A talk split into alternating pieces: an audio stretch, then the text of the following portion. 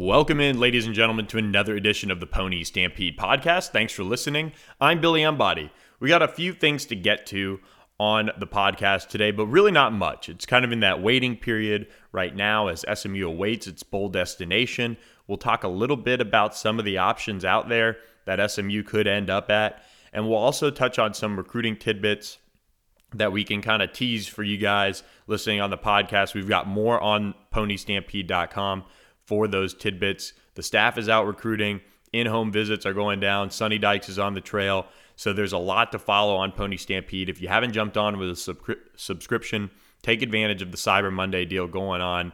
Uh, ends later today on Tuesday for you guys. And then from there, we'll also have a, a, deal to kind of finish out the rest of the week for current subscribers. And then we'll also have that dollar a month uh, starting point for you guys. So for just a dollar, you can jump on board with Pony Stampede for your first month. So check that out. Let's jump right in. SMU defeats Tulane 37 20 over the weekend, and uh, we'll just kind of put that game to rest here. I, I thought, one, SMU is pretty much in control of that game through the whole matchup. I mean, they jumped out to the 14 nothing lead, and yeah, things got close when it was 21 17 in that game at one point. And then from there, SMU did a great job just pulling away, closing the door. Xavier Jones had two touchdowns. Shane Buechele had a had a decent day, and and from there SMU kind of rolled to that victory on Senior Day, securing that tenth win for the first time since 1984. SMU won 10 games, and since the 60s, this is the first time that SMU went perfect at home, a 6 0 record on that front. So, look, I, I think credit to the to the staff for for really closing the door on Tulane. That's a pesky, well coached Tulane team that came into Ford Stadium, just really you know, looking to avenge the last two meetings where they lost by a touchdown in, in each game and and in one case, you know, on the last play of the game. So SMU defeats Tulane. Really nice finish to the season. And I think it's just important for so many reasons. But the main one is to cement that momentum going into the early signing period, going into the bowl game. And instead of losing three of your last four, you split two and two, which isn't what this team probably thought it was going to do when they got off to that, you know, 7 0, 7 0, 8 0, 9 0 type of start, but, or 8 0 start, but it, it's, just gives this team some confidence. It can let them breathe. Reggie Robertson can get healthy now for the bowl game, and and you can kind of look to that and say, okay, this team is going to be healthy. They're going to be ready to go. Come whatever bowl game they get into, whatever opponent opponent they draw, and they've got a chance to do something pretty special, which is win 11 games. And we don't know the opponent for SMU just yet, and and but there are a couple options that are starting to emerge, and I think two to kind of watch, keep your eye on, uh, is the Birmingham Bowl and the Independence Bowl, and those are kind of the two that have that have kind of at least from what I'm hearing, and, and look, this stuff is there's really few people that actually know what's going on with all these bowls and all the tie-ins and games impa- impacting what matchup ends up being the matchup, but I think SMU is likely to go out of state at this point. I don't think they're going to end up in the Frisco Bowl.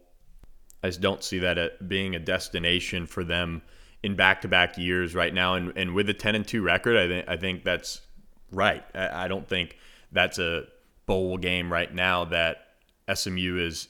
Look, I think the Frisco Bowl would, would want SMU in there, but other higher quality bowl games are just I think that's kind of where the latest buzz is right now. And I know you you'll see a lot of projections on the Frisco Bowl, but at least on my end of things, I'm not hearing that right now. And and look, things can change, things can kind of go different directions, but uh, until that happens, I I would not to be setting uh, people's hopes up to be you know let down.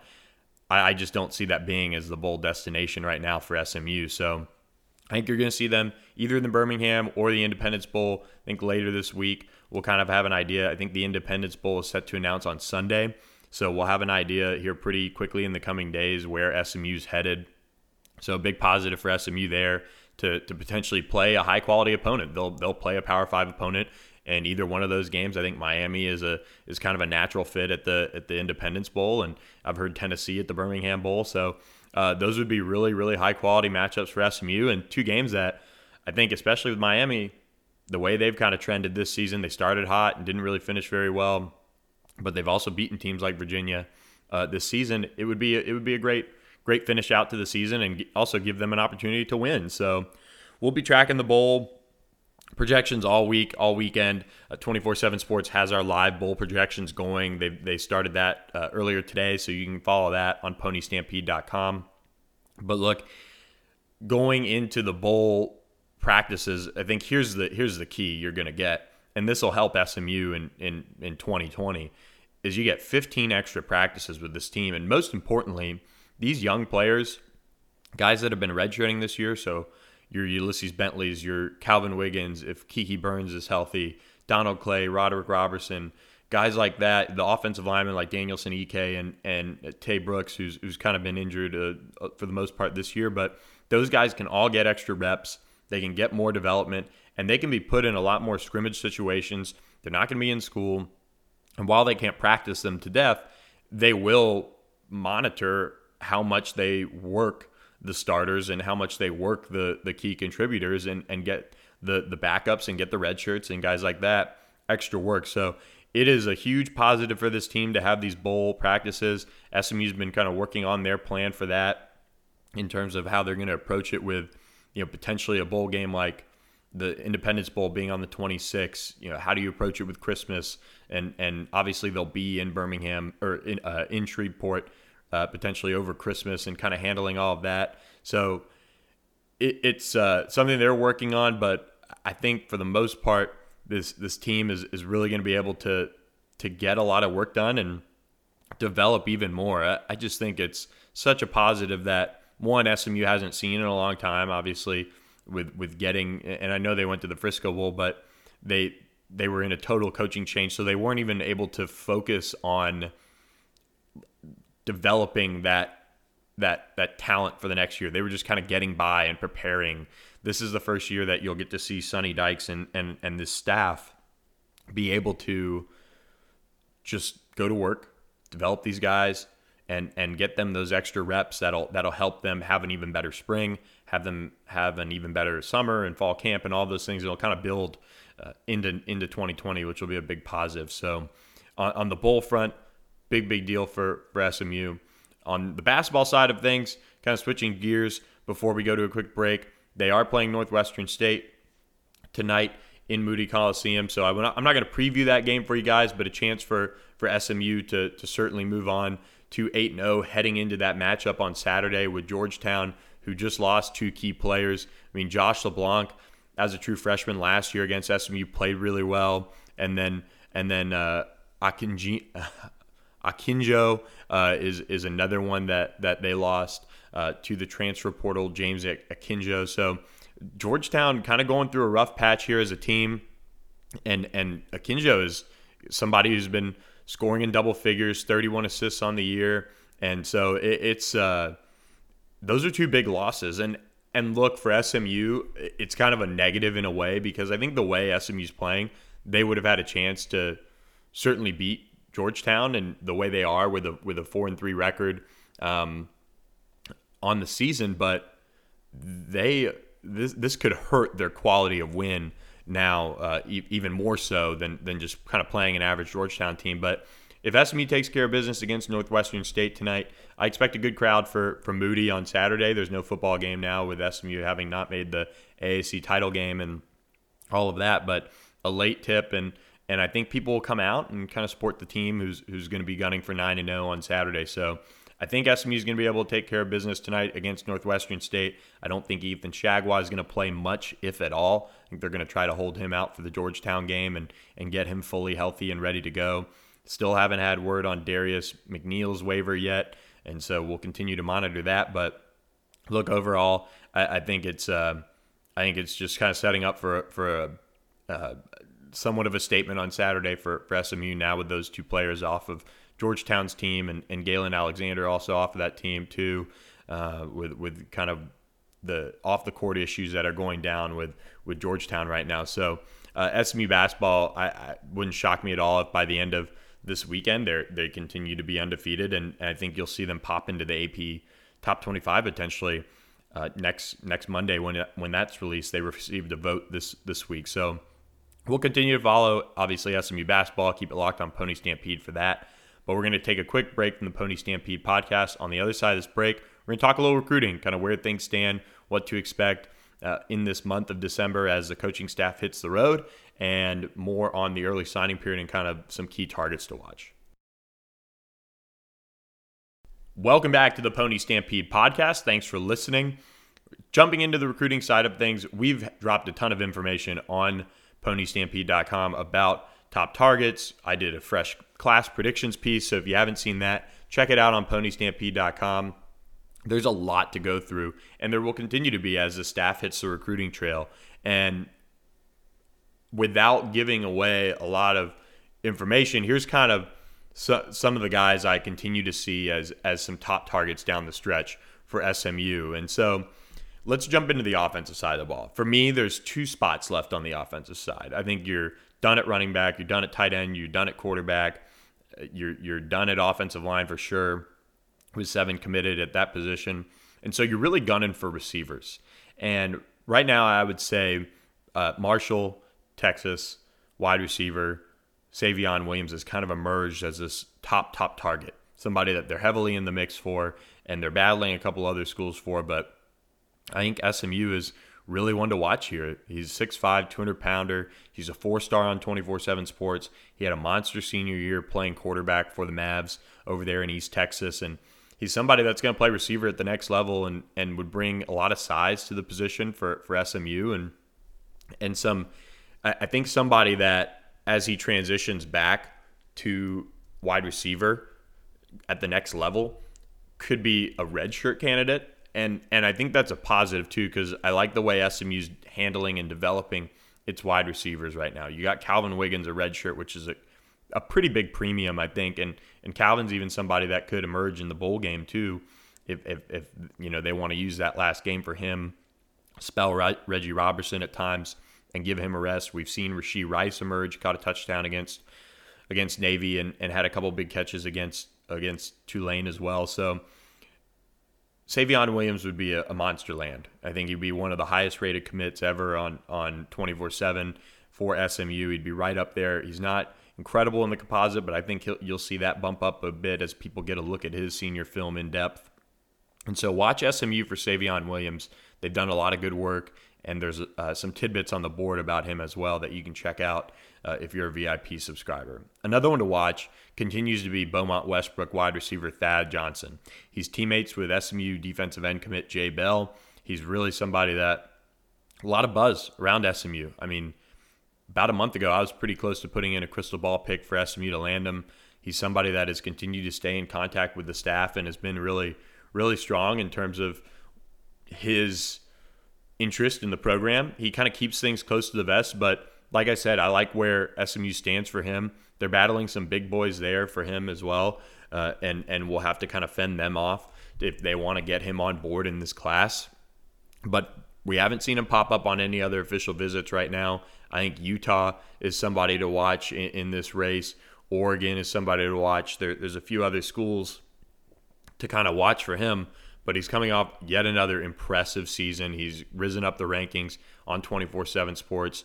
He's a top top 85 wide receiver nationally. The composite has him right there as well. So another guy that would be highly rated in the class for SMU. I'd watch Thad Johnson at the receiver position. And then Danny Gray, the Blinn College wide receiver who's committed to TCU. Look, here's some things to know. SMU has been on Danny Gray a long time now. And TCU got him committed uh, earlier in, in, in June and, and got him on board early as a junior college prospect, which is really impressive. He's a Dallas native and somebody that, you know, I think um, coming out of high school out of James Madison was, was highly regarded as well. But right now he's committed to the Frogs, but SMU has not let up. They've continued to push for him. I think they're in as good of a spot as anybody to get the flip done and he would be a monster addition for, to replace James Proche right away and kind of step in. You'd have Rashee Rice, Reggie Robertson, and Danny Gray next year, kind of as your three big big time players. And and the the amount of speed Danny Gray has at 6'1", 180, I mean that is that is awesome. I mean he is a sub uh, 100 100 meter guy, sub 1100 meter guy. So he's got that elite speed that you really really liked. 10.59 was what he ran his senior year of high school. So I'm watching Danny Gray here really really closely. I think it's going to be interesting to see how SMU approaches Danny Gray, Thad Johnson, Savion Williams because I think they've got about two spots left, but they're in good positions for all of them. So what happens with that position is going to be really really critical to the future of the SMU offense of how things end up working out at that position, and and they might have a tough decision to make. We'll just kind of have to monitor it. Defensively, I think somebody that SMU might be fading for a little bit is corner Jacorian Bennett. He's out of Hutchinson Community College. Somebody that has taken an official visit to SMU back in the summer. He's taken some Power Five official visits as of late. Mississippi State's kind of the notable one there.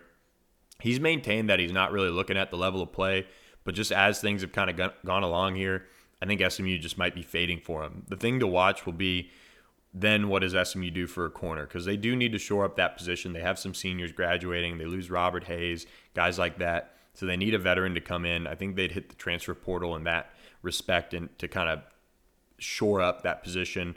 And and we'll kind of see how they would approach that. But they do need a corner to come in to to some degree and and play and contribute and and do so at a high level because look when Armani Johnson went down with that hammy that was a pretty big difference maker and you you they, they kind of rotated and you can tell he wasn't 100% he wasn't the player he was early in the year making play after play after that injury and hamstrings suck so you need defensive backs you need corners you need some depth at that position they've got to get another corner in this class and however they do it we'll have to see. But right now, I'm not not so sold on Jacorian Bennett being that guy. One guy I think that's trending in the right way for SMU is DeVere Levelston. He's Tyler Junior College defensive end, defensive tackle. He's 6'4", 255. They like him all over, but I can see him being a quick defensive tackle that Kaz Kazadi can put some weight on and get him up to around two, two, 280 and, and allow him to play at that weight and be productive. And again, shore up a defensive line that's losing seniors like Zach Abercrumbia, Demerick Gary, Chris Biggers, Pono Davis. And while there's some talent in that room, they need a veteran guy to come in and kind of round things out there. And then we'll kind of watch what they do from there. That's kind of the guy that I feel most confident about right now on the defensive tackle front to, to end up in this class. Another one to watch, and we've talked about it a, a little bit, is uh, Robert Wooten. He recently decommitted from Missouri. His teammate is Marcus Smith, who's committed to the Mustangs on the offensive line. He's somebody that, look, he committed to Arizona, he committed to Mizzou, but he might very well end up at SMU, which is a school that he named as leader early on in his recruitment. SMU's continued to stay in contact with him. He's he's been talking to current players. He's been talking to the coaches. So things are kind of trending the right way there for SMU to kind of backdoor their way into landing Robert Wooten. He does want to sign early, from what I heard. So he wants to have his recruitment done. And look, if they can get him up on campus for an unofficial visit, all bets are off. And I think SMU's set up to to have a big splash at the defensive end position, whether it's Robert Wooten or Khari Coleman out of New Orleans. It, it's it's kind of a win-win. If you get one of those two guys, that solidifies your defensive end spot for the next few years, along with Jay Bell and Mason Mastrop being there as, as versatile guys that can rush the passer you can get a Robert Wooten or a Khari Coleman in this class, that is a big time recruiting land. And and whether it's Coleman, who you flip from Kansas and beat out some SEC type teams for, like Tennessee or Vanderbilt, or Robert Wooten, who has had power a ton of Power Five opportunities, and there's going to be teams wanting him late. It's a win-win, and so sometimes just staying in there, having great relationships, pays off. So those are two guys to watch at defensive end: Khari Coleman and Robert Wooten on that front, and we'll kind of continue to track how things trend with those guys. But a lot of positivity right now on the recruiting trail. And look, outside of Dimitri Jordan, they haven't landed that next commitment yet, but I have a feeling they're just getting close. It's somebody that's going to end up kind of popping this thing wide open and and getting things going for a strong finish down the stretch here for for this program. And there's there's a lot of momentum, and and it'll be interesting to see kind of how they work out the numbers, how they work things out with with a lot of these guys who are high on the program. So we'll be tracking it all on ponystampede.com, that's for sure. And so keep it locked on Pony Stampede, whether you want Sonny Dykes in home visits, whether you want where all the coaches are, the reactions to those in home visits, official visitors that SMU's expected to host coming up. We'll have all of that for you guys on ponystampede.com, so don't miss out. You can get on board for a month for just a buck or take advantage of these last few hours of Cyber Monday and get on board with a Pony Stampede subscription. 75% off our annual subscriptions. A lot of people have taken advantage of that. We've grown a ton. So thank you to everybody who's signed up. That'll do it for this edition of the podcast. Later in the week, we'll jump on board with with another pod with your subscriber questions. We'll also talk SMU basketball, kind of see where things stand entering the Georgetown uh, game, and I'm sure there'll be a lot more recruiting to talk as we get closer to the early signing period in December as SMU looks to close out the 2020 class strong. So, with that, guys, thanks for listening. I'm Billy Embody. We'll catch you next time on the Pony Stampede podcast.